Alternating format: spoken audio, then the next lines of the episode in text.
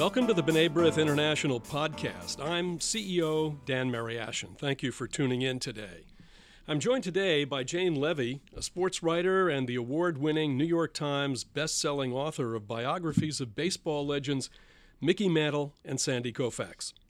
Those books are titled The Last Boy: Mickey Mantle and the End of America's Childhood, and Sandy Koufax: A Lefty's Legacy. Jane also wrote the comic novel Squeeze Play, described by Entertainment Weekly as the best novel ever written about baseball. Jane's latest book, The Big Fella: Babe Ruth and the World He Created, explores Babe Ruth's life as America's first modern celebrity. The Big Fella has been awarded the Seymour Medal, presented annually by the Society for American Baseball Research, for the best baseball book of the year.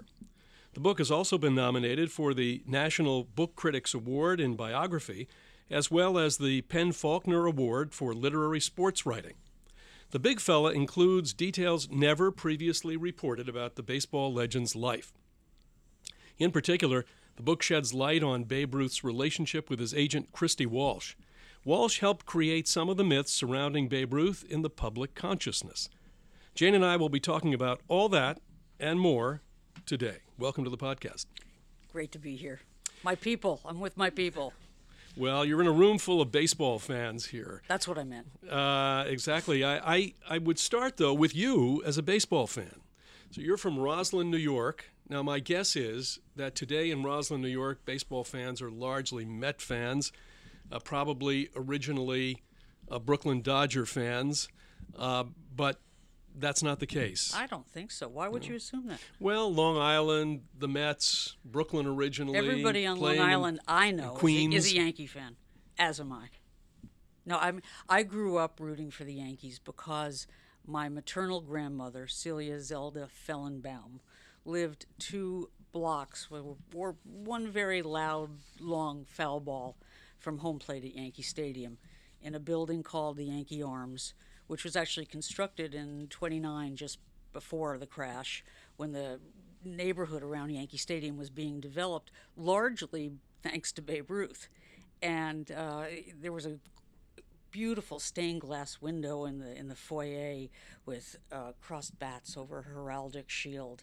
And this, to be near my grandmother was to be near the Yankees. To be near the Yankees was to go to my grandmother's for chocolate layer cake that she made, even though she was diabetic and couldn't eat it herself.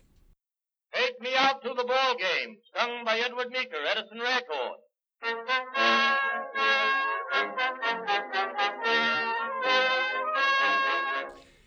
So it was that where you didn't decide at that point to become a sports writer, but uh, I guess that must have had a big impact on you later on. Well, I was my dad's, uh, you know, Uh, sports pal. My, my sister, older sister, never liked sports. She preferred paper dolls. And my mom banished my father and every sports broadcast from the parlor of our home on, in Roslyn, Long Island. So we would ride around Long Island in on, you know, football Sundays, listening to Al DeRogatis call the New York Giants football games. My dad had been the water boy for the New York Football Giants in nineteen twenty-seven, a memorable year for other reasons. And uh, he was one of those Giants fans, baseball Giants fans, who became a Mets fan. But um, he tolerated my love for the Yankees and occasionally indulged it by taking me to the stadium, even though he hated them. Now, you wrote for the Washington Post, but there wasn't a baseball team here at that time. So what did you do? I guess you went to Baltimore to see baseball. Well, so what happened basically is I went, I went to journalism school at Columbia, and um, it was just when women were starting to get into sports writing. And, it, I, you know, I, I looked around and I said, this is a good way to get a job. I mean, you know, there were, who wants to go to Altoona when you could go to the Washington Post? And I walked in for my interview, and uh, Ben Bradlee said, Leavy, you spell your name funny. And I said, so do you. And he said, you're hired. So I was hired as a general assignment sports writer, and we had a very schizophrenic relationship with the Baltimore Orioles in the days before baseball came back to D C. And so we covered games largely just when they were home. And so I was the second baseball writer and got to go to the games that Tom Boswell, the great baseball writer and later columnist, now columnist, didn't want to cover. but we didn't tend to go on the road with them um, because, after all, they weren't really a home team, so you could argue that you didn't have to send somebody everywhere unless it was a really big series. And at what point did you decide to move toward writing books about these iconic figures? After I had two kids. And I was, uh, uh, you know, somebody had to stay home, and my ex-husband wasn't about to do it. So um, I wrote my first novel, Squeeze Play, which is a fictionalized version of my life as a female sports writer, with my infant daughter sitting in a little cradle on on, on my desk, as a matter of fact. And um, I always wanted to go back to the paper, you know, and then newspapers sort of disappeared. Now they're back. Um, but, uh, you know, it's a, I was away two hundred eighty-six days the last year I worked full-time in the sports department. And, you know, you just can't be, you can't be a parent and, and do that. Not unless you have one that's ready to assume equal responsibility. We'll get to uh, Mantle and Koufax a, a bit later. So let's talk about uh, The Big Fella and uh, your new book about Babe Ruth. Now, there have been other other books, uh, much has been written about him. You you decided to look into something different, um, beginning with his childhood and then with Christy Walsh. How did you uh, root out uh, those pieces of Babe Ruth that hadn't really been written about or talked about before? I think in a previous life I must have been a rat terrier, you know, because I'm up ferreting around in the muck and the dirt of history all the time.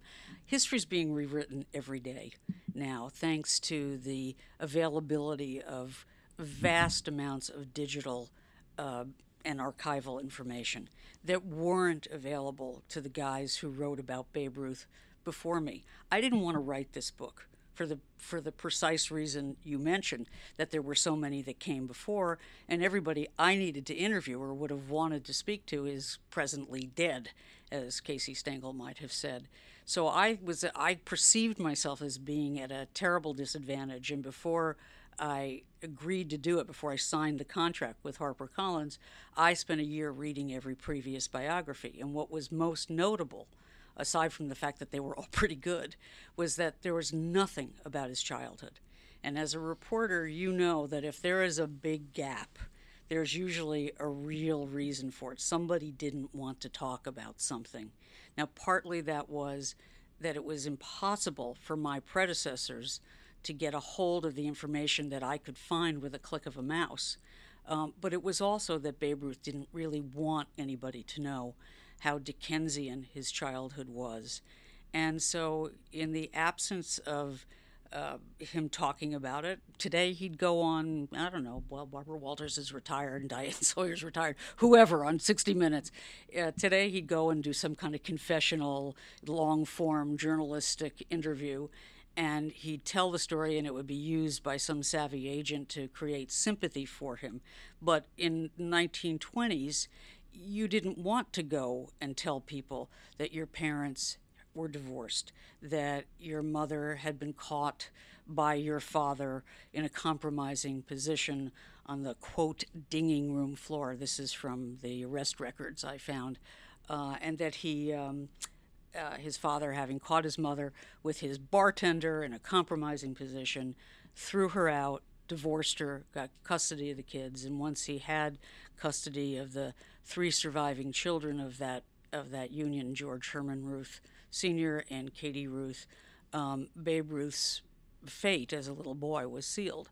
He had been sent uh, earlier um, to Saint Mary's Industrial School on the western cusp of Baltimore City. It was a place that took um, some orphans, it took some boarding students. It was known primarily as a reform school.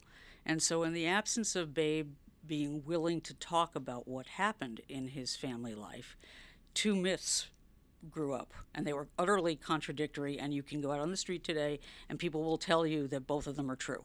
One was that he was an orphan, and he would occasionally protest, I had parents, but he would never go further. Uh, or that he was what was called an incorrigible, a kid who had been sent there by the courts for having gotten in trouble with the law. I found the family of the Baltimore City police officer, Harry C. Birmingham, who actually took Babe Ruth out to Saint Mary's because his father couldn't be bothered either to do it or even to visit him in the, during his, the remainder of his time at Saint Mary's, and he wasn't released until he was age nineteen. Um, and Harry C. Birmingham said, you know, he wasn't a bad kid. You know, he certainly never gave us, meaning the Baltimore police, any trouble. So it was easier for Babe Ruth, uh, who could trust reporters not to write anything they might have found, and who knows what they might have known, uh, it was easier for him to allow um, these two fairly damning um, mythologies to grow up. It was preferable to telling the truth. What impact did that uh, very uh, spare uh, upbringing have on, on two things? Um, one, on his profligate lifestyle, um, and the other in in terms of his how he related uh, to the people, because you have a photograph in the inside cover um, of the book uh, with a large crowd of largely young people around the babe, and he looks very much at ease uh, with his uh, boater and uh, his uh, big grin. Did did that kind of coming from the, the people, as it were, um, uh, help him to relate? Oh, absolutely.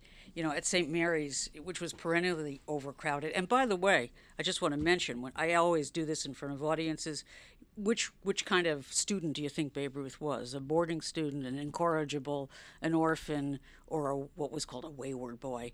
He was a boarding student. His father paid for him to go there.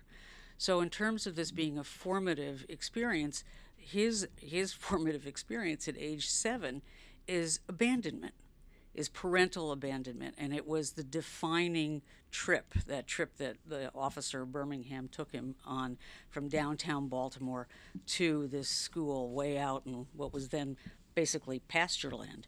Um, at Saint Mary's, the, the dorms were always overcrowded. Sometimes you would have ninety boys, uh, a dorm for ninety boys, Uh, housing one hundred thirty, and they slept in these long pinstriped rows of iron cots made s with starch sheets and identically, you know, folded covers, and with just enough room between the rows for a, a young boy to get down and say his prayers on his hands and knees. There was nothing personal. There was nothing to distinguish one place from another, and who knows whether they even had assigned beds. So these boys slept together, they dressed together, they bathed together, they ate together in silence because that was the rule, and they played baseball together. So what did he learn? He learned how to be public.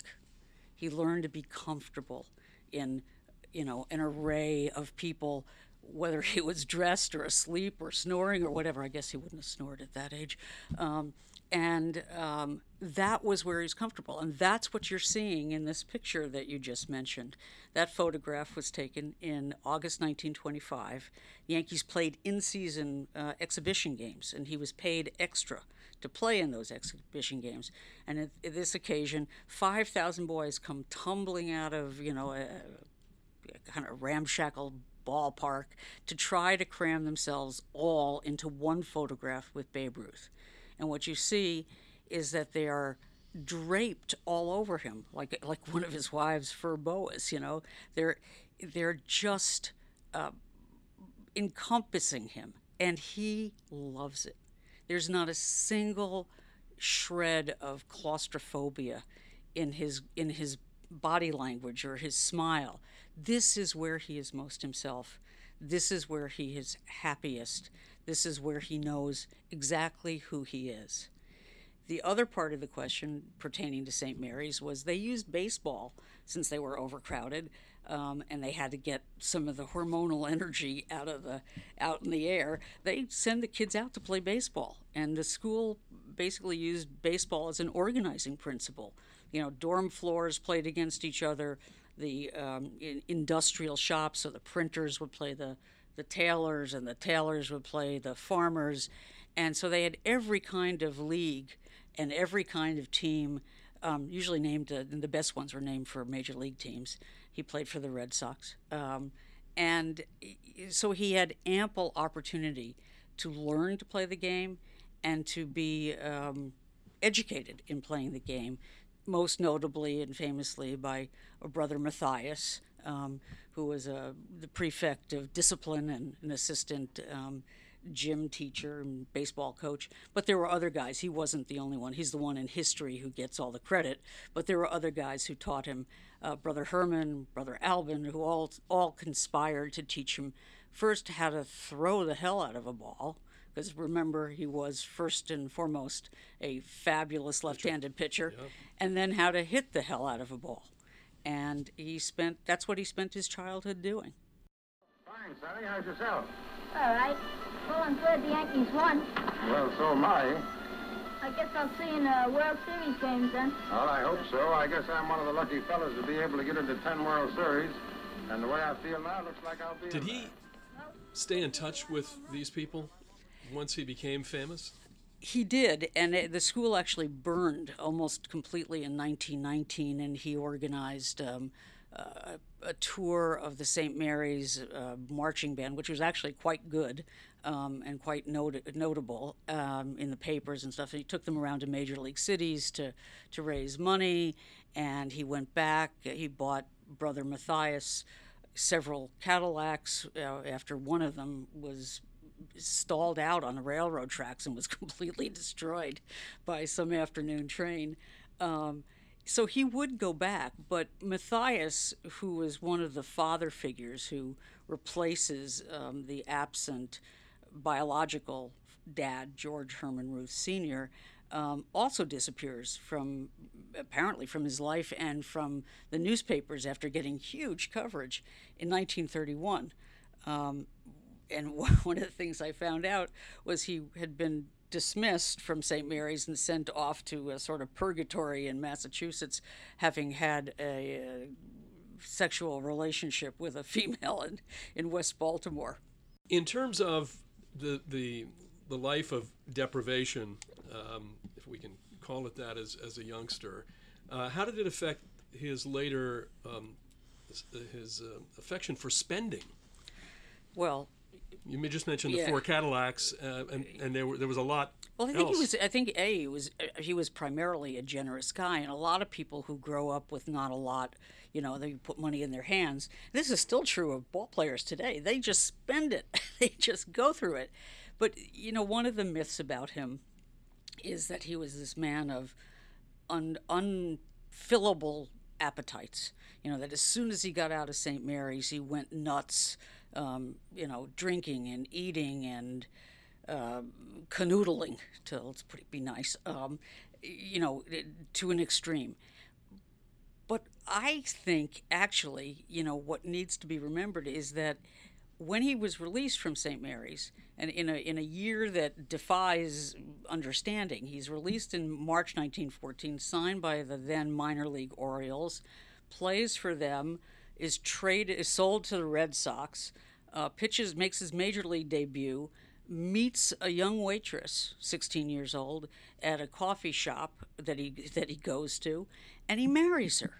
You know, he, he goes, he gets sent down to Providence to, and he, he helps the uh, Providence Grays win a championship. He comes back to Boston, and then he gets married. So his first instinct was not that of this quote-unquote wild man, but it was that of a boy who had no family, who tried to give himself one. That the marriage didn't last, that he didn't know how to be a husband or a father, is hardly surprising. He had no way of knowing how to be either, and I would warrant that there are a whole lot of other professional athletes about whom you can say the same thing. But that was his first instinct, and I find that incredibly both poignant and touching. So he plays uh, six seasons for the Red Sox, um, and then in this uh, historic deal, uh, winds up with the Yankees. Um, at, at what point does Christy Walsh, the the agent, uh, enter the picture? So Christy Walsh shows up in February nineteen twenty-one. He is a California guy, a failed publicist, a failed ad guy, a failed sports cartoonist. He's just been fired from his latest job at a New York advertising agency that specialized in automotive clients, because he had started out doing that kind of thing out on the coast. And after he's fired, he has an idea which is not that radical, but, you know, everybody wanted a piece of the Babe. But his idea was that if he could create a newspaper syndicate to sell ghostwritten copy, ghostwritten columns by Babe Ruth and, you know, and his ilk, um, he would be able to fill a void which existed because, remember, there was no radio yet. There was nobody interviewing these guys for newspapers. Pe- newspapers didn't quote people. They went, they went and wrote a story, a game story, and described the action in highfalutin terms and, you know, purple prose, as my hero and mentor Red Smith would have said. Um, and they knew these guys really well. They went to dinner at Babe Ruth's house, but they didn't actually really quote them. they never they never talked to them. Nobody thought athletes had anything to say, and besides, you had to make your deadline. And there was no radio. So Christy Walsh happened on this idea of filling this void. Fans wanted to know what Babe Ruth thought, what he had to say. They may have really known that he didn't really write this copy. Um, he sometimes would send back a, you know, a, a telegram from Chicago, hit another today. You know, that was, you were supposed to write something based on that. Um, so it was a brilliant idea, and it worked really, really well until radio eclipsed Uh, the, that format, uh, you know, so by the mid-thirties, it was a dead dead idea. But um, Christy Walsh was uh, had a lot of moxie, and he it, it had a lot of desperation, too. So according to his, his nephew, Richard, um, what he did was, after being blown off by the Babe, uh, he climbed up the fire escape at the hotel where he was staying. I presume it was the Ansonia, uh, where he had an apartment. Um, saw that the window to Babe's room was opened a crack, let himself in, found the Babe in bed with a luscious blonde, slapped him on the butt, and said, "I want to represent you." This is the kind of moxie that would have appe- appealed to Babe Ruth.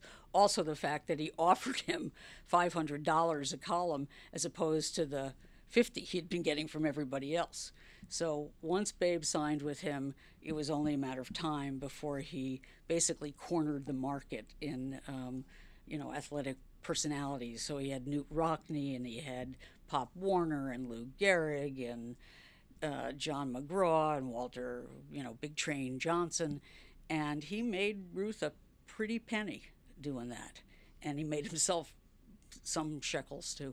The impression I get in reading about uh, Walsh is that um, as much as he could be compared to the, the mega agents today, um, maybe a better uh, comparison would be to Colonel Tom Parker, um, who was um, uh, the one who built Elvis Presley's career. In other words, it's kind of uh, um, anything and everywhere, uh, selling the name, selling the image. W- would you say that that, that, that would be a, a fair comparison? Christy Walsh was the original Jerry Maguire. He understood that something new was going on in America, that the advent of mass media and the creation of of pop culture and a new kind of celebrity that was augmented by every new form of technology. It was a, it was a revolutionary moment in technology, as the beginning of personal computing was. So suddenly you had Um, things that could send pictures overnight from New York to Los Angeles. You had telexes that could send back more than the ten words that reporters used to be able to send back from distant cities. You and you began to have radio. In nineteen twenty-one, uh, just after he hooked up with Babe Ruth, there's a picture in the book of Babe Ruth cradling a pigeon at the Polo Grounds. This is, the Yankees were still there. The house that Ruth built wouldn't be built for another two years. And the reason he's holding this pigeon is because the residents of Upper Manhattan on the East Side, it was a big series between the Yankees and the Indians, and it was going to determine the pennant, and they wanted updates. There was no way to get updates except to wait for the afternoon paper to be dumped on the, at the candy at the corner down the street. So they had the pigeon flying back and forth. Now, to put that in perspective, six years later, nineteen twenty-seven, opens at Yankee Stadium with Babe Ruth being interviewed live, what may have been the first pre-game interview, uh, certainly for him, uh, by Graham McNamee in a field box draped with, you know, bunting, um, patriotic bunting. And that year, the World Series is broadcast live coast to coast for the first time on not one but two new major radio networks, C B S and N B C.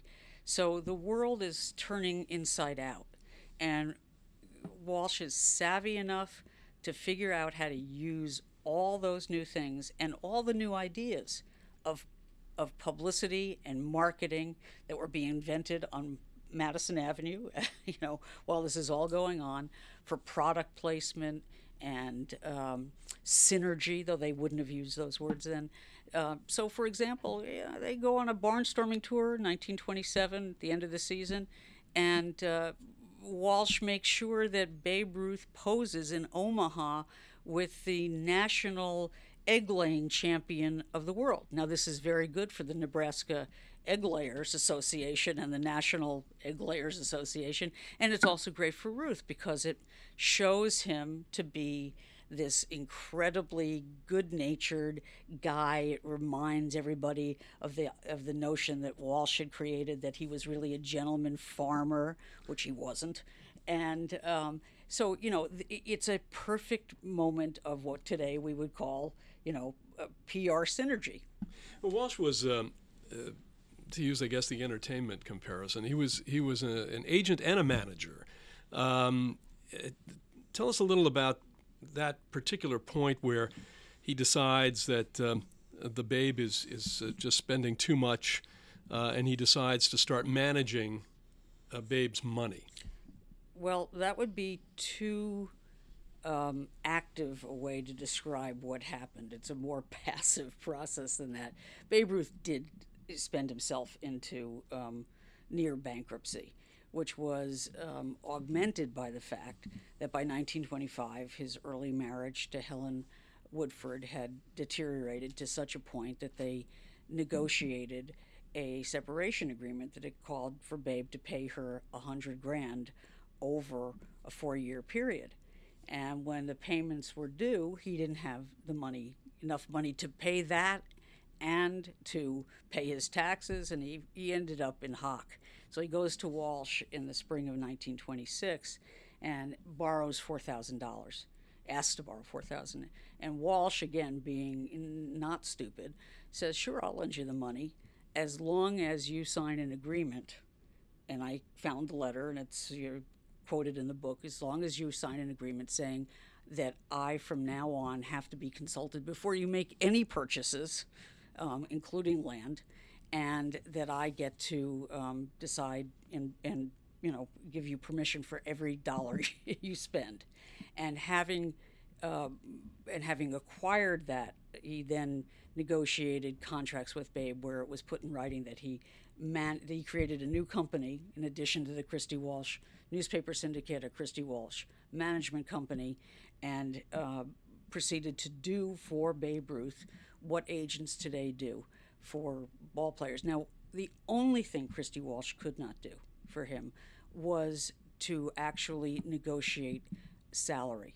There, this was, uh, you know, uh, a given in baseball that these poor, you know, uneducated schlubs who could hit the hell out of a ball were supposed to be able to go in on their own and get a fair deal from, you know, the owners who were educated, in the case of Jake Rupert, an incredibly savvy businessman, and somehow that it was an, a fair fight.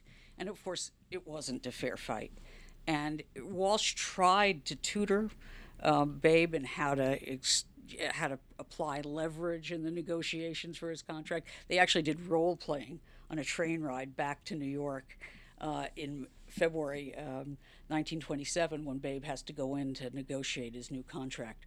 And of course, the players had no rights. You know, there was this was long before free agency, long before um, anybody had the right to say, I don't want to play for the Yankees anymore, I can go play for somebody else. There was that reserve clause that everybody talks about, which meant that your last year's contract renewed in perpetuity. The terms didn't, but the ownership of you as chattel belonging to the Yankees or whoever renewed in perpetuity.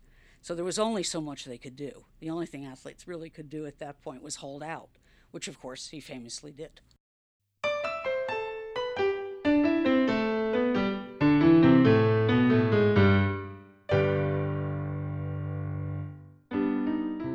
So you mentioned nineteen twenty-seven. After the World Series in nineteen twenty-seven, uh, there's a, a major barnstorming tour, and much of uh, your book um, uh, follows that tour city to city. Um, it's hard to imagine today, after the World Series. I know everybody goes home uh, until spring training, um, but at that time, this was uh, an opportunity for uh, players to be seen in places where they normally wouldn't go. So tell us a little about that tour. Well, you, you know, when you asked at first about taking on this project, I knew from the get-go that I had to find uh, a new story to tell about him, which I was able to do in in the archives of the Maryland archives, where I found all the family documents, and also in newspaper archives where I could get the stories from little papers from everywhere they went. Um, so I, I knew I needed a new story to tell and a new way to tell it. And so I decided to recreate this three-week barnstorming tour that Walsh organized for Babe Ruth and Lou Gehrig, Uh, who was just twenty-four years old at that point and who had just won the uh, M V P award. Uh, despite Babe's sixty home runs, he did not win the M V P award because you weren't allowed to get it twice, and he had won it in nineteen twenty-three. So what Walsh and Ruth understood, that it would take Major League Baseball owners and executives another thirty years to understand, is that they were doing something to increase the market share of Major League Baseball by taking themselves to cities where you never could see. There was no television, you know, you no daily radio uh, coverage. You this is the only way, if you lived in Omaha, where our, my minor, favorite chicken minor, resided, um, it was the only way you get to see them. They have minor league baseball in those places, many places, but not Major League Baseball. Right, and and again, minor league baseball was a big deal then, and it was very good. Um, but this was the only way you could see what the big guys, the big, the, what the show was like. And so, you know, they would go, it was, it was kind of like a traveling circus. It was very carny. They went from town to town. Sometimes they had this eighty-nine-year-old um, pedestrian, which is a race walker, who would race around the bases as, as, as pregame entertainment. Um, they did everything they could to make it a show. They had a pregame hitting exhibition. By the time they got to uh, Marysville and Stockton, California, um, two and a half weeks into the tour, Babe's had been wrenched his back and his hands were so sore from hitting, you know, batting gloves? I don't think so. They didn't have any of those. Um, they were blistered and bleeding, and you know, it was it it was hard work, and they didn't exa- and they went from town to town to town on on trains. Um, And, you know, Babe said, I never could sleep in a train, you know. So they, every once in a while they'd stop and go to a hotel overnight and they'd get a good night's sleep. But this was a way for me to show how Babe re- related to people outside New York. And to you, I wanted people to be able to experience what it was like to be him and to be with him. And the local newspaper reporters, for whom this was a once-in-a-lifetime story, um, actually wrote what he said. Unlike the New York writers who were jaded and who uh, abided by a kind of clubhouse omerta, you know, uh, the local reporters went to town. So I could find dialogue in those local stories, again, thanks to the, you know, digitization of newspapers um, that, you know, you couldn't find anywhere else. Oh, Babe was very open-minded uh, in terms of race relations. Um, playing against uh, African Americans or African American teams, um, was that was that questioned by uh, by by his uh, fellow players, uh, teammates? Um, it, it made a pretty big statement at a time when it seemed that very few uh, were willing to do that.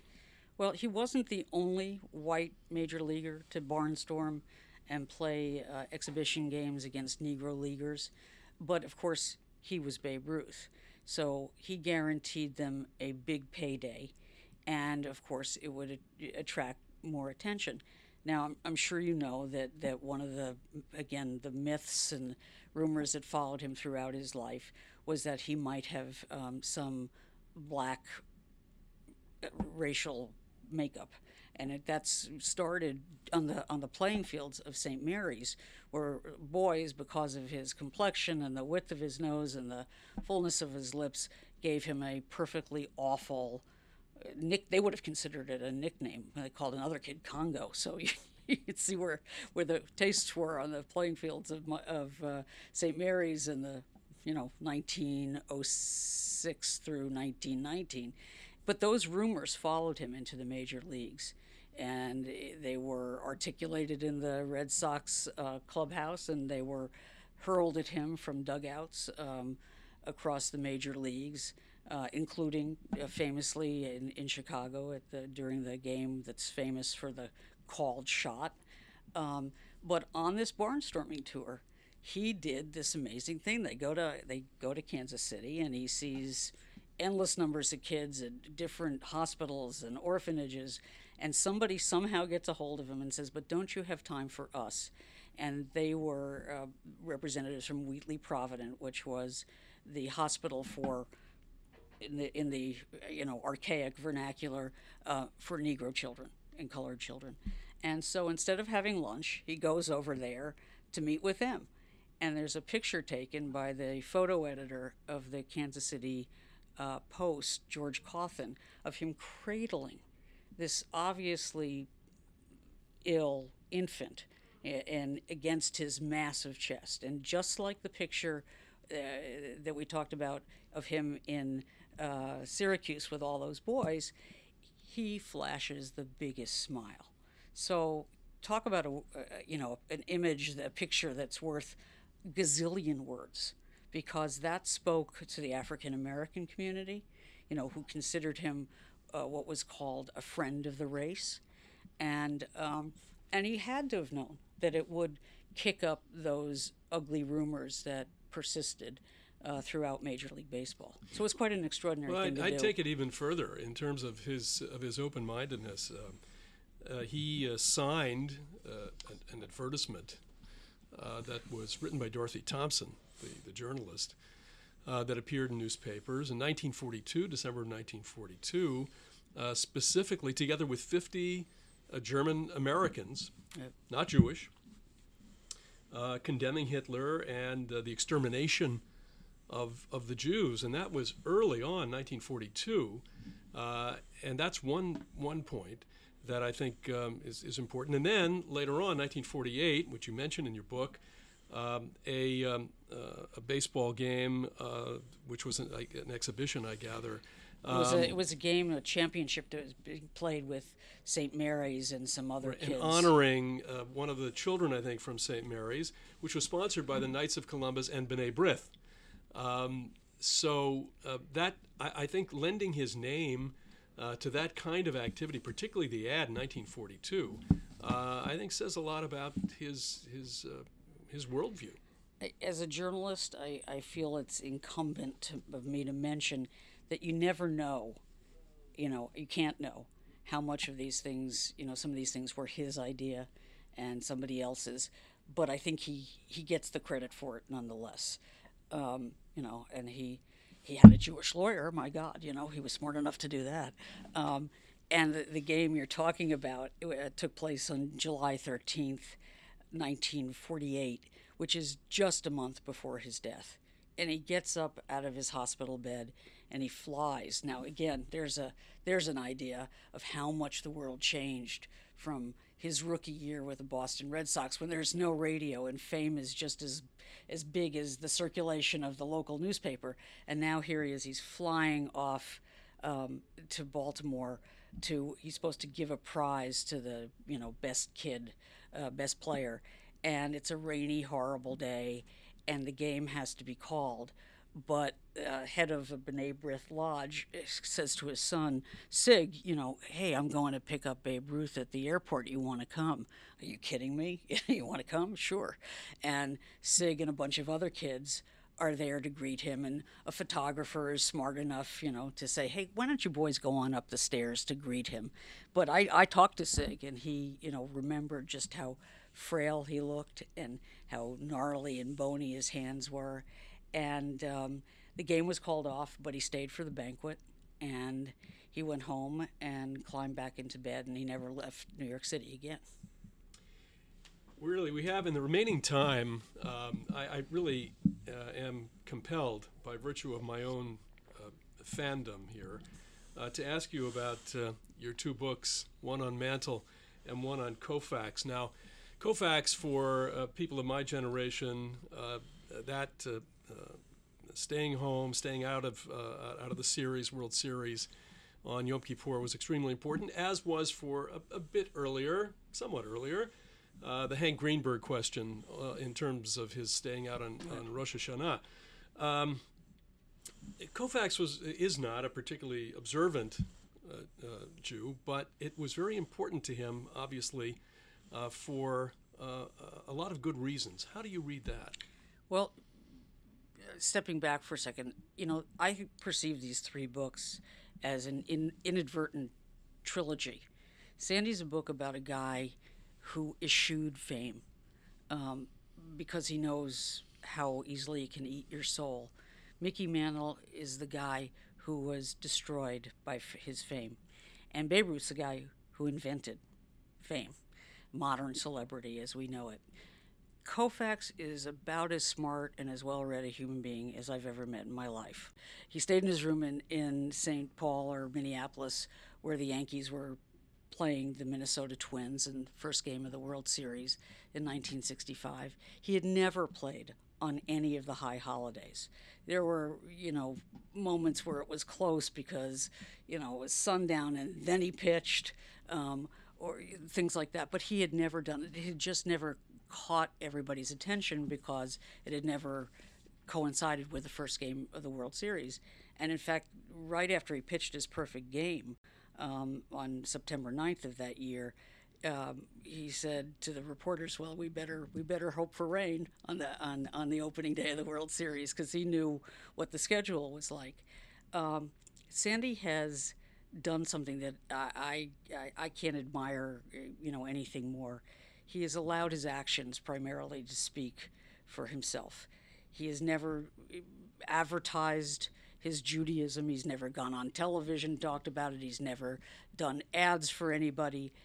You know, he understands and acts as if, you know, what we're raised to believe is true, that there's freedom of religion, and freedom of religion means how to practice or not practice it without being questioned about it. And so here's a guy who is proud of his Jewish heritage. He's raised in Brooklyn. Um, predominantly in the years after his biological father left the family, by his socialist grandfather, Max, and um, who takes him to Yiddish theater. He's a very, as his friend Fred Wilpon, owner of the Met, said, he's a very Jewish being, but he is not an observant Jew. And so in a way, it was even more of a sacrifice. If he wasn't Sandy Koufax, and he wasn't, it wasn't a question of him being the starter of Game One of the World Series, you know, he wouldn't have cared whether he played, you know, except for he did it for his parents, he did it for the community, he knew he was being watched. I mean, he, he's as graceful off the field as he is on it. Well, I can tell you, for for one sixteen-year-old, uh, then in high school in New Hampshire, and we didn't have a, a lot of Jews in our community. Um, it, it really struck a blow for, for Jewish pride and Jewish identity. Just uh, frankly, uh, uh, two years later, uh, the Six-Day War uh, did the same thing in terms of pride about, about Israel and Israel's place, place in the world. Well, I agree with you, and I, I think that it took him a long time to come to grips with, because he's as modest a human being as he is, to come to grips with how much it meant to other people. And one of the Dodger photographers stopped him and, you know, said, you know, do you, do you get this? Do you see? I mean, this is after some lady is, old Jewish lady in Florida is shaking his right hand vociferously. You have no idea what it meant. You have no idea what it meant. And the photographer says to her, lady, you ought to shake his left hand. He did more with that. But he, at, the, at that occasion, you know, the photographer says, do you get it? You know, do you know how much it meant to other people? And he said, yes. So one question on Mantle, and uh, he was my, my childhood idol. I was a, am a Yankee fan. Uh, even though I played on the Little League Dodgers, I still wore number seven uh, very proudly. Me too. In your, in your book, uh, you, you honestly portrayed him and his flaws, uh, but now, looking at what you've done with uh, Babe Ruth, uh, how did the culture of celebrity affect Mantle? Well, I think it destroyed him. I mean, here's this hick kid from Commerce, Oklahoma, which is now largely a Superfund site due to the zinc and lead mining industry that, you know, eviscerated the town of, of Commerce and Joplin, um, where his father worked and where his father, a minor, you know, contracted the disease that would kill him, and which Mickey chose to believe would kill him too. Um, but, you know, he comes to New York and he's nineteen and everybody wants to buy the Mick a drink. And that would continue all the way through his baseball career and all the way through, the, you know, the decades afterwards. When I interviewed him in nineteen eighty-three for the Washington Post, he said to me, well, I got doctors say I got cirrhosis of the liver, but it ain't going to bother me done. When I went back to look at the, my old notes to write the book, I went, oh, my God. He knew in nineteen eighty-three, and he kept drinking for another decade and change. And when he finally got sober, which was an incredible accomplishment, in ninety-four, uh, he only had eighteen months of sobriety before he died. But you remember Sudden Sam McDowell, the fastball pitcher? Well, Sudden Sam, who does a lot of educating and has created a place where major leaguers can go who need uh, a way to learn to grow up and shelter, and uh, many of the ki- many of the guys who go there are alcoholics and whatnot. You know, and I said to Sam, God, it's such a tragedy. Mickey only had fifteen months or fourteen months of sobriety before he died, because he died of um, alcoholic cirrhosis of the liver. And um, Sammy yelled at me. He said, you ought to know better than that. You ought to know better than that. For him to have gotten sober at all was an incredible inco- accomplishment, and so few alcoholics and drug addicts, the percentage of those who do is is minuscule. So I think, um, you know, every time somebody said, hey, I'm going to buy the Mick a drink, and then laughed when he made a fool of himself, you know, we were all contributing to um, an illness that was certainly not understood and not treated when he came to the Yankees in the nineteen fifties. I mean, if he came up today, somebody would have put him in rehab. You know, somebody would have taken him aside. Somebody would have understood that it's an inherited, can be an inherited disease, and that the alcoholics in his family, and there were many of them, you know, suggested that perhaps he needed to exercise some caution. Um, But there was nobody and nothing to do that for him. There's that great that great statement at the end where he says, uh, uh, paraphrasing, uh, "Don't look at me. I'm I'm no role model." Right. Um, it, it's so it's, it's so touching whenever I, I see that clip, knowing what we know and knowing what you told us in, in that book. Jane, we could go on for hours. Honestly, um, we uh, I, I mean that. Uh, there's so much to, more to talk about, um, but. Well, we wish you luck. The book is The Big Fella, Babe Ruth and the World He Created, and uh, other books about Sandy Koufax and Mickey Mantle. And we're just delighted to have you here and wish you the best going forward with this book and others to come. Thank you so very much. Thanks, everybody, for listening to our podcast. Please visit our website, B'nai B'rith dot org. Like our Facebook page. Follow us on Twitter. Subscribe on your smartphone through the podcast app for iPhone or through Google Play for Android. And lastly, tell a friend about it. For my guest, Jane Leavy, I'm Dan Mariaschin. We'll talk to you next time on the B'nai B'rith International Podcast.